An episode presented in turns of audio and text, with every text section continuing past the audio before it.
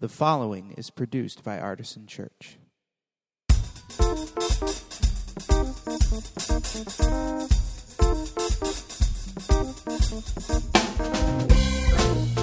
Welcome to the Artisan Church Podcast, a weekly broadcast of Artisan Church in Rochester, New York. To learn more about Artisan Church or to support the ministry, visit www.artisanchurch.com. Okie dokie. So, well, that got your attention. Now I know. I say okie dokie, and everybody quiets up. Okie dokie. So, my name's Mike. I'm one of the guys on staff here, um, and have been here f- for quite a long time. But every time I get to speak, I get to do the weird stuff. I'm the one who makes you write on walls. I'm the one who makes you walk in the woods. Um, I'm the one who suggests that we cover the entire Old Testament in four weeks using flannel. Who is here for that? Yeah. I still think that that was awesome. And we, and we need to do it. It was almost like a practical joke to pull on my staff members, uh, and the other guys on staff, though, you know, because I, I look at them and I say, you can't really. See, Advent is so profound, but it isn't if you don't know what happened before it. If you have no idea what happened in the Old Testament, you don't really know the arc, and you don't really know the story, then how does it have any meaning? You're dropped into the middle of something. And I said, What if we did the entire Old Testament in four weeks? And that's when somebody said, We could do it in flannel.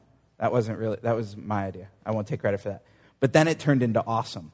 So, so here, we're going to do um, another one of those uh, historical dives. Um, there will be graphs, but no flannel. Um, I, couldn't, I couldn't make the flannel happen. But we are going to do the same idea where we're going to be painting a large swath of history. And it's not really like a two inch brush, it's not really a three inch brush. It's more like Wagner power painters on the side of your house. That's about how much detail we can go into today. But hopefully, by the end, we'll have some sense of context for Advent. That's the goal.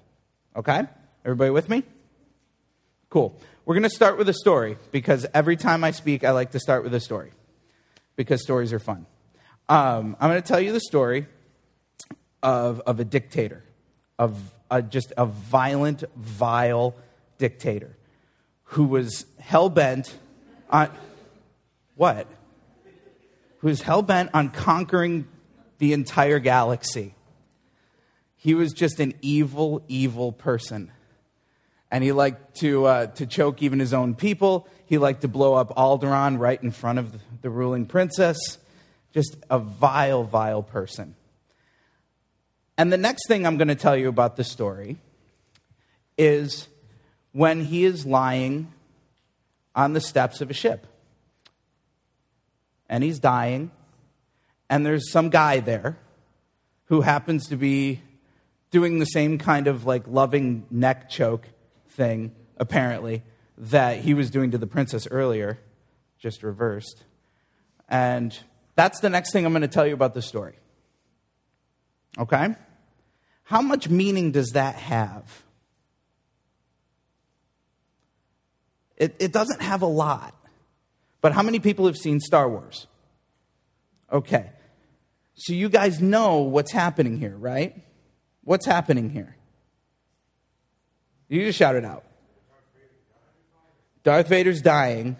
Okay, who's the dude? Who's the other guy? His son. Even, oh, we didn't know about his son in the previous pictures.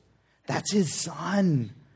Whoa, and Darth Vader's not a robot, he's a dude. Apparently, a bald dude.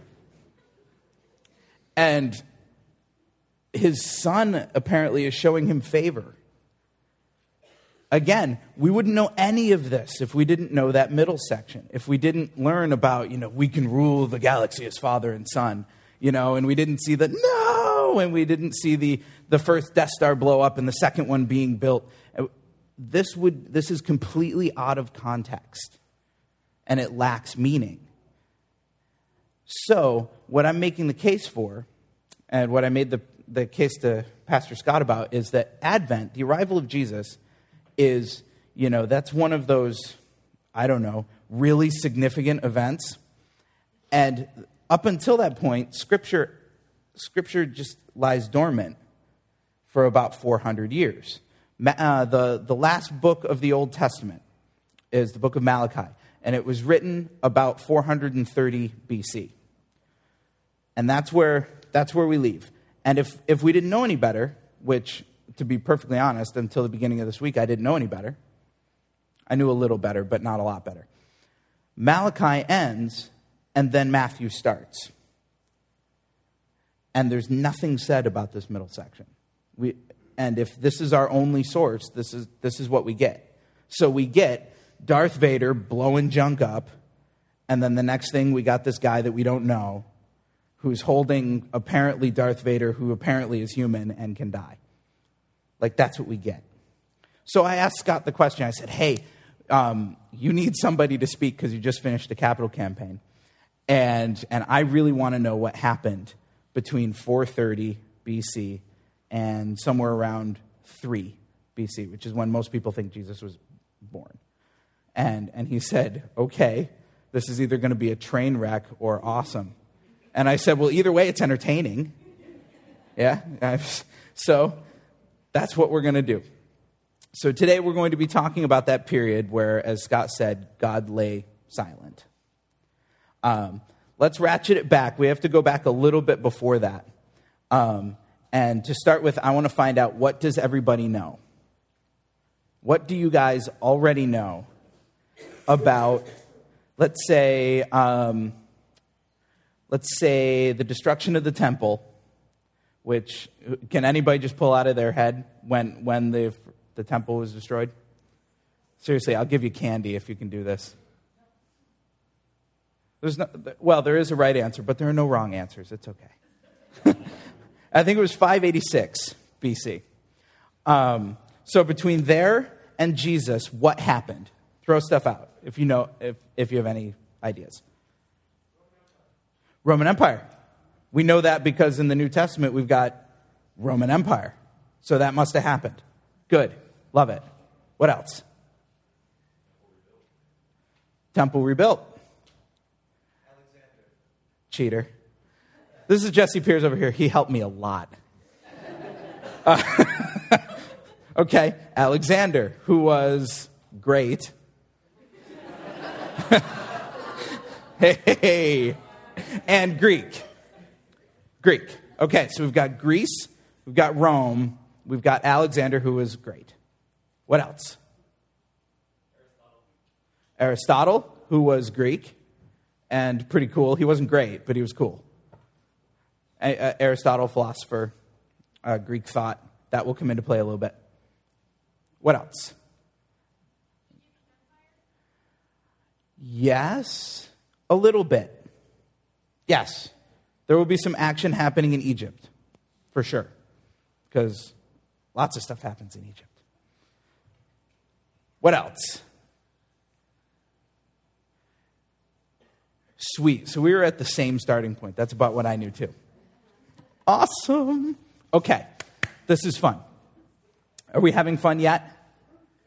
Okay, okay, cool, because it's going to get more fun. Next slide, please. All righty. Have to start with Babylon. Okay? We got to roll it back a little bit before the temple. This matters pretty significantly. Um, the, the two key people that I want, that I want to just throw at you are Nebuchadnezzar um, and Belshazzar. Do you guys recognize those names? You might, yeah. Old Testament stuff. Where did, where did you see them? Who's that? Daniel? Yep, totally. Jeremiah? Maybe. Um, under, under Nebuchadnezzar, he was the Babylonian king that came in and just completely sacked Judah. So we've got that. And I will let you know that I am cheating, by the way. I have I had to have lots of notes. Um, he's followed by um, several, several guys, but um, Belshazzar is the guy that we need to know about.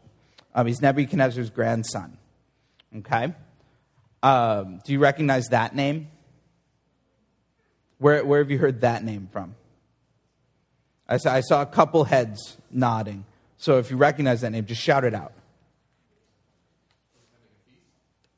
Yes, there was a feast. Where did, where did we hear about that from? The writing on the wall? Mm-hmm. Why he's important, at least for our story, is that he gets conquered. That's why we need to know that. He gets conquered by the Medo Persian Empire. That's the next bullet. Um, so again, we've, we've got the Jews who are first conquered by Babylon then they're, then they're also conquered by the Medo Persian Empire. Um, the Medo Persian Empire was a slightly different beast, though. They were slightly more favorable to, to Israel and to Judah. We're looking at two key guys here Cyrus and Artaxerxes are the guys that we want to know here. Um, Cyrus, uh, he became the ruler of the Medo Persian Empire in 550 BC and he was the guy who conquered Belshazzar. Uh, this event is recorded in the book of Daniel. So, again, you're going to see this theme that a lot of this, this earlier stuff we, we do have biblical record of as well. And obviously, the Bible should not be our only authority on history, but it's nice when history and scripture can kind of coexist. You know, like those times when you see science and the Bible coexist you know, it stops fighting. It stops, stops that intellectual thing. This thing. That was awesome. The people on the podcast are going to be going, what? What's the thing? It's my two fists ramming together for those people in Indiana who are listening.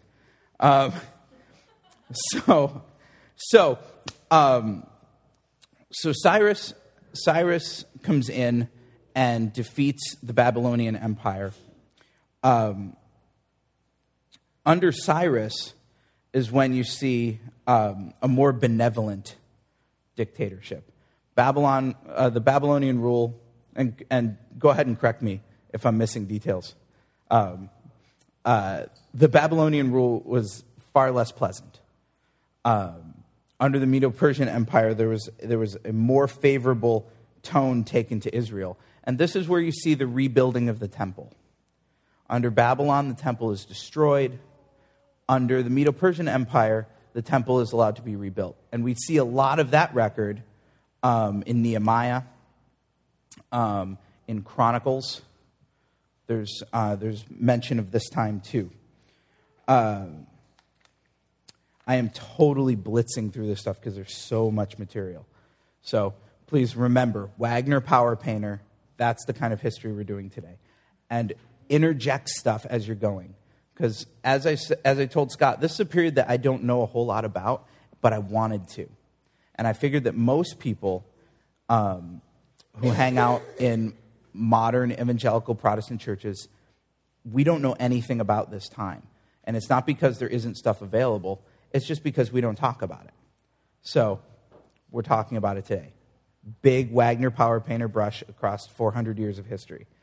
Um, back to our story. With, um, with, Cyrus, you get the rebuilding of the temple.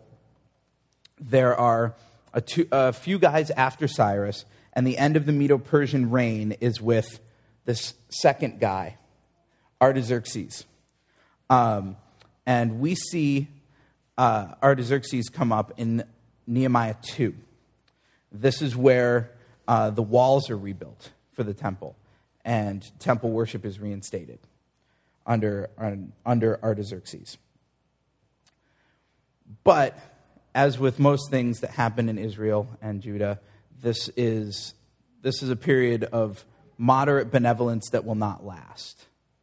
Um, the, theme, the theme that we're going to see through, these, through this time period is that Israel and Judah are constantly conquered people. They, they, are, they are people that are passed from one conquering um, empire to another conquering empire. And even if those two, even if the empires that are warring aren't directly warring over them, they're warring in their backyard. So often, if, if, if the Israelites and the Hebrew people aren't the, aren't the source or the, the thing that people are fighting over. It's where the fighting is happening, so they wind up becoming part of it anyway. Uh, the Medo Persian Empire starts to wane as the Greek Empire starts to grow. And we all mentioned, uh, Jesse mentioned Alexander the Great, and I heard Aristotle over here. Um, key figures in, in uh, the Hellenistic world. Uh, how, how many people know Alexander the Great or have heard of him? Uh, what's that? Who? Saw the movie. I didn't even see the movie. Dang. Um, Alexander the Great is, is the son of Philip of Macedon, um, who was the kind of the unifying figure of the Greek Empire. He was the guy who kind of who unified all of the Greek city states, brought them together into one big thing. And then Alexander the Great is the guy who spread it all over everywhere. He is widely known as the the greatest military leader of history. He managed to, in uh, oh, the middle 300s, managed to spread the Hellenistic world from Greece to the peninsula of Gibraltar over in uh, over at Spain, that side of the Mediterranean, all the way over to the eastern side of China. He, he was profound and prolific in his military conquering. What he brought with him, though, is he brought with him Greek culture. And Greek culture winds up influencing everything. You know, it's very much I don't necessarily want to make a a one to one comparison, but it feels a whole lot like like um, like going to Russia and finding McDonald's. You know, like he wherever he went, wherever he went, that culture went with him. The um, the culture of of philosophy, the establishment of libraries and gymnasiums and sporting events, and one of those libraries becomes a very pivotal location in uh, the spread of the early church, the library at Alexandria. One of the hubs of the early church is Alexandria in Egypt, and that was established by Alexander the Great. Alexandria, Alexander. Okay, we're seeing the connections here. You guys falling asleep? No? Okay. Absolutely.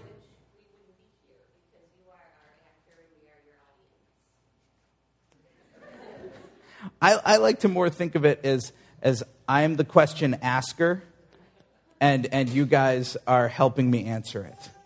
But actor theater, I'll go with it, because uh, I am a little bit of a ham. Uh, but yes, the birth of theater also comes with the Hellenistic culture. Um, other things, you guys can participate just as much. What's your name, by the way?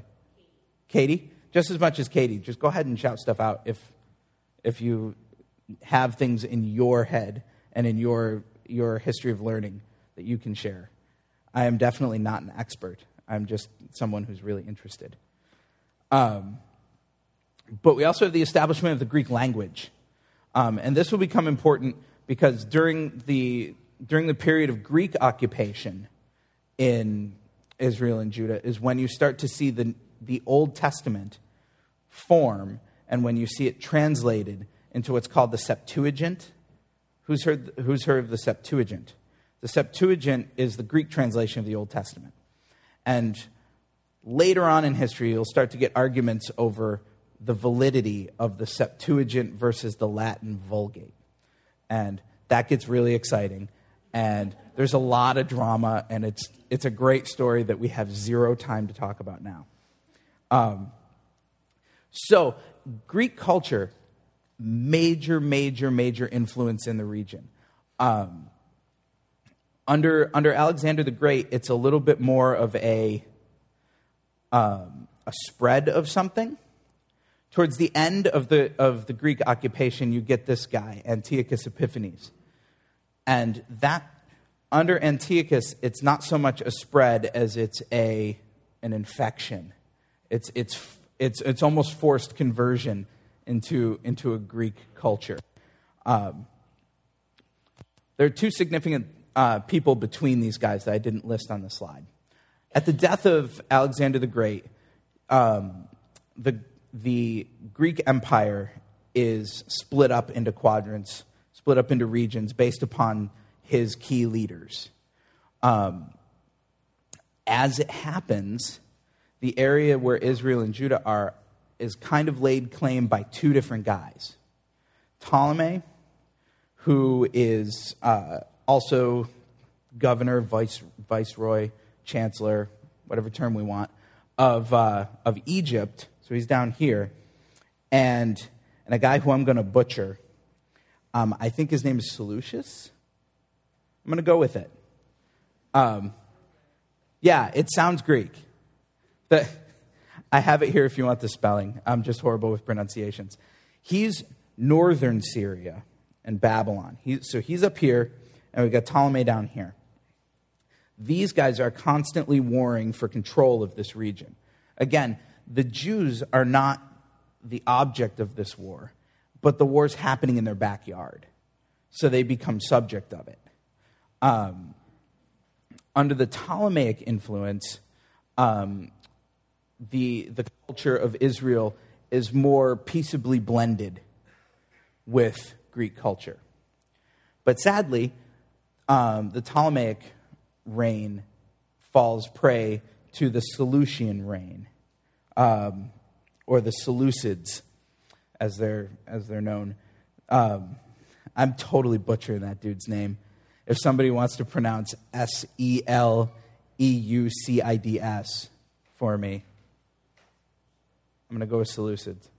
Um, they wind up becoming victorious, and they are the line that Antiochus Epiphanes comes out of. Um, they are far less favorable to Jewish culture, and they're far more insistent on Greek culture.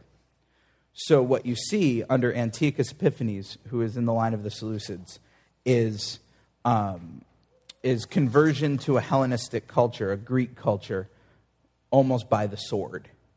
Things like um, temple worship, which we've already destroyed once and rebuilt, is now going to be eliminated again.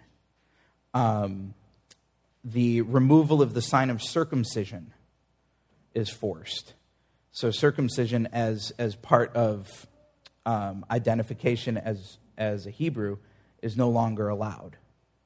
And you, you guys know kind of the story of circumcision, why it's there, its meaning, its weight, its importance? It's kind of the baptism in Judaism. And it's no longer allowed. Um, the, the Jewish laws are abandoned um, and they're replaced with a polytheistic uh, Grecian law. And um, even things down to Jewish names. You start to see that, um, that under Antiochus Epiphanes, any semblance of being Jewish is, is slowly but surely pushed away. Um, and it's not pushed away by persuasion, it's not pushed away because we ask to, it's pushed away by punishment of death. So this, this is a very, very, very dark time. Um, and it's into this, into this time that we start to see some pretty significant uprisings. And this was the only part in this period. I'm not nearly as adept at the mute. There we go. This is the only um, thing that I had heard much about. Are, is anybody familiar with the book of Maccabees? Okay, a few people. Um, how many people who are familiar with the book of Maccabees come from a Roman Catholic tradition? So many people. Um, the book of Maccabees is actually accepted scripture in Eastern Orthodox churches, in Roman Catholic churches. And it is the history of the uprising of the family of the Maccabees against uh, Greek rule and against Antiochus Epiphanes. It starts with the father. His name is Mattathias. He's up there. And he was kind of like a, like a guerrilla revolutionary. And, and his revolution was a small band. Um, upon his death, his son, Judas Maccabees, thank you so much. Tim just brought me water for those people on the podcast. Um, and I am thankful. Um, so, Mattathias, guerrilla warfare kind of guy, small band of rebels um, on an ice planet. And no, that's Star Wars again. Small band of rebels. He dies, and his, um, his son, Judas, uh, takes up the charge. Judas is, manages to build himself a really significant army. He's given the, uh, the name Judas Maccabees or Maccabeus because um, he was a real tool. Um, okay, that didn't work. Maccabees is the, is the Jewish word for hammer. Ah, yeah, so Judas was a tool. Um, but he was also a liberator. And he, he brings independence for the Jewish people. Um, it's known as the Maccabean Wars. And you can read about the Maccabean Wars in the book of Maccabees. If, you, if you're at all curious, there are two books. There's First Maccabees, Second Maccabees. Um, one is a Greek translation. Um, sec- Second Maccabees is a translation of the first seven chapters of First Maccabees. Um, first Maccabees is much longer. Um, I highly encourage you, if you're interested, to read it. It's, it's a very salty story. It's really, really cool. Um, and it's, it's, depending on your bent, it's scriptural, which is really cool. Um, in December of 164 BC is when Judas Maccabees retakes the temple. He retakes the temple with his army, and they repurify, they repurify it. They purify it, and and begin Jewish temple worship again. Um, this is significant if you have any Jewish friends who celebrate Hanukkah. This is where Hanukkah comes from. This is the, the celebration of the, of the purification of the temple under the revolution of the Maccabees. Uh, the Maccabees, I don't know what it is with this cough. Um, the Maccabees revolution brings independence, but it also brings a new succession of leaders. And these leaders are the last people that we'll talk about um, and their connection to Rome. Um, the Hasmoneans follow the Maccabees. And I am so sorry about this cough. Um, the Hasmoneans are, are a very uh, what's, what's the word when you give in to a, to a pressure? Acquiesce. That's what I was looking for. They're, they're very quick to acquiesce. As, as Greece is starting to wane, Rome is starting to rise. And Rome is coming in and, and retaking areas where, where Greece had, uh, the, the Grecian Empire had spread. And they're as much bringing their brand of culture as they are assimilating aspects of Roman of uh, Greek culture. So as the as the Greek Empire is waning, the Roman Empire is rising, and the Roman Empire comes into this region and conquers it through war, but also through influence. And in large part, that's because we have the Hasmoneans who are more than willing to acquiesce to Roman influence. So we start to see that freedom slowly being sold away. Under the Hasmoneans, the only reason why, why you guys need to know about this is during this time is when you see the development of two political parties that become very, very important in the New Testament. Uh, one is a separatist party that wants to retain all of Jewish culture, the through strict adherence to the laws, through strict adherence to, to kosher laws, to temple worship. And those guys are known as the Pharisees. The word Pharisee means separatist. And their brand of, of, of retaining their identity was through strict adherence to uh, Jewish law. That they'll come into play in the New Testament. The other group that comes into play is the Sadducees. You guys heard of the Sadducees? The Sadducees um, attempt to preserve preserve their Jewish culture by by assimilating it into Roman culture, by by making political alliances and allegiances with Roman culture. And that comes into play with their court system, which is called the Sanhedrin. Do You guys know the Sanhedrin? The Sanhedrin um, administers Roman law and melded with Jewish culture. Uh, they, will, they will come into play in the New Testament as well. That's like 400 years of being conquered and freed and conquered and freed and conquered and freed. Questions? Good, then I've covered everything. I really haven't, though. I haven't covered everything. I haven't come even close. I haven't come even close because I haven't asked the question who cares? There's a hand? Oh my gosh.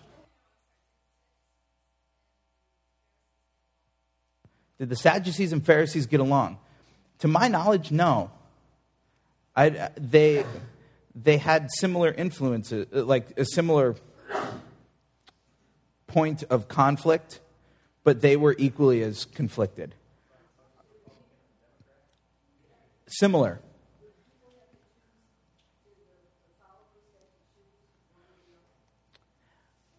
At times, the um, the Pharisees they, they, held the, they held the power of faith. They were, they were the religious right, not to, not to put too fine a point on it. And that was their way of preserving Jewish heritage, as far as I know. And the re- that becomes important because when Jesus comes onto the scene and he's similar, but, but not at all like them, and he's starting to take the, um, the attention of being the religious authority. He, he is taking the power of mass people, you know, of large groups of people away from, from Pharisaic order. So that, that, come, that power struggle comes into play. But the, the Pharisees and Sadducees, they weren't, they weren't exactly friends. Yeah, they didn't play in the playground together. Yes, the Sadducees were much wealthier. And I think that was, I, I, this is a guess, uh, but I would, I would assume that that's probably because of their connection to Rome. Their, their, um, because they were in bed with Rome, the, the, uh, the ability to retain wealth and power was probably much larger. So the question remains why is this important? Who cares? The Bible is, is absolutely silent, uh, especially the Protestant Bible, on this time period. Uh, we don't really talk about it in church. You know, even Pastor, Pastor Scott used the phrase, this is the time when God was silent. Why do we care? That's, that's the question that's most interesting to me. Because the answer, as far as I can tell, and the one thing, like, honestly, if you don't remember anything of what I just said, that's okay because you can look it up. I looked it up. You can look it up too. You can ask me where I looked it up, and I'll give you the, the resources. It's just historical facts. That's, that's not the important thing. The, important, the, the question that's most important to me is who cares? Why is this important? And the answer that, that I want you guys to leave with is because context is everything. Like we said at the beginning, if I just showed you the picture of Darth Vader with half his helmet off and some dude, you don't know who he is, hold, like kind of giving him a, a man hug while he's laying there, it's absolutely meaningless. We have no context to put this in. We don't understand the story. You know, I was going to bring my, um, one of my little teddy bears from when I was a kid and set it up here on the, on the stage and say, why is this important? It's honestly, it's the ugliest teddy bear you ever seen in your life. And so you could look at it and say, it's not. It's not important at all, except for the fact that I've had it since I was six months old. And my parents got it because they, they took out a charge card from Sears because they couldn't afford anything, so they needed a charge card. They were dirt poor, and this was, the, this was the, the toy I had, and I still have it. In context, it's really important. Out of context, it's a really ugly teddy bear. I mean, really ugly. So, why is this important? Because this is the world that Jesus is born into. He is born into a culture that has been tossed from conqueror to conqueror. He is born less than two generations from, from independence. When I read the New Testament and I see that Rome has occupied um, Galilee, I assume that Rome's been there for a long time. They haven't. They've only been there, like, uh, on December 7th, we're going to celebrate the 70th anniversary of Pearl Harbor. Pearl Harbor seems like, well, that's relatively recent history. You know, my grandfather was there. That's the same thing. Like 70 years before Jesus, Rome wasn't there. That wasn't, that wasn't the thing that they were experiencing. They were, they were still kind of experiencing the wane of revolution. So within three or four generations, you're, start, you're going to start to get stories of, of a fight for independence. Within five or six generations, you're going to start to get stories of brutal oppression. This is the world that Jesus was born into. So when we start to look at proclamations of the Messiah, that may take on a different tone when we're thinking about it from the perspective of people who were there you know, was Judas Maccabees viewed as a Messiah? He is a liberator. He is someone who's come to set the people free. When Simon Peter is frustrated uh, with Jesus because he's not liberating them from Rome, he's from that line of liberators. It starts to make a little more sense as to why he's so frustrated. And when, when we see uh, the Pharisees getting frustrated with Jesus, because he's coming in as a religious leader and he's taking their power away, we start to see that, well, the Pharisees, they, they were birthed as a response to Roman occupation. And this was their way of preserving their heritage. And Jesus is coming in and taking, potentially threatening that heritage.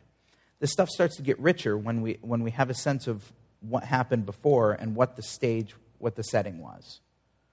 So, why is it important? Because context is everything. Outside of context, it's nothing more than proof texting.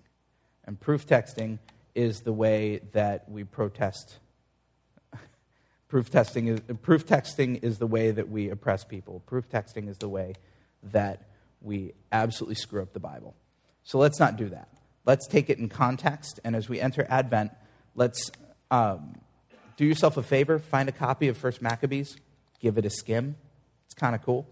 You know, um, you can honestly do a Wikipedia search for intertestamental period, and you will get so much information, probably 80% of it accurate, 20% of it not. But it's a start. Knowing context makes everything richer. Agreed? Cool. Um, we're about to enter communion together. Um, Again, a ritual that out of context is nothing more than coming up and tearing off a piece of pita and dipping it in some, some Franzia. You know, it's like, out of context, what is it? Within context, the, the bread, we remember Jesus breaking and saying to his disciples at their last meal, This is my body.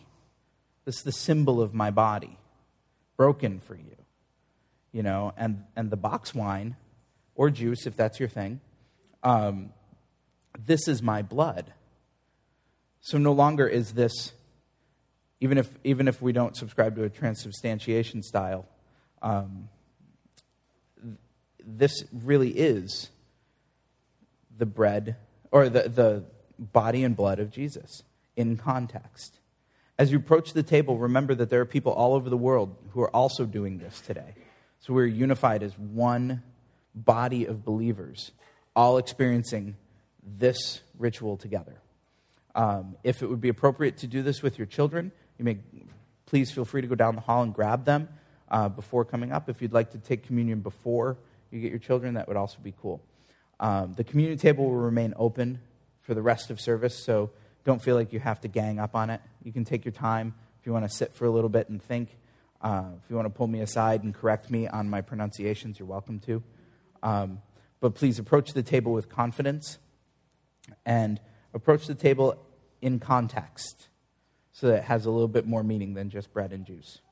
The table is open, and you're more than welcome to approach it whenever you'd like.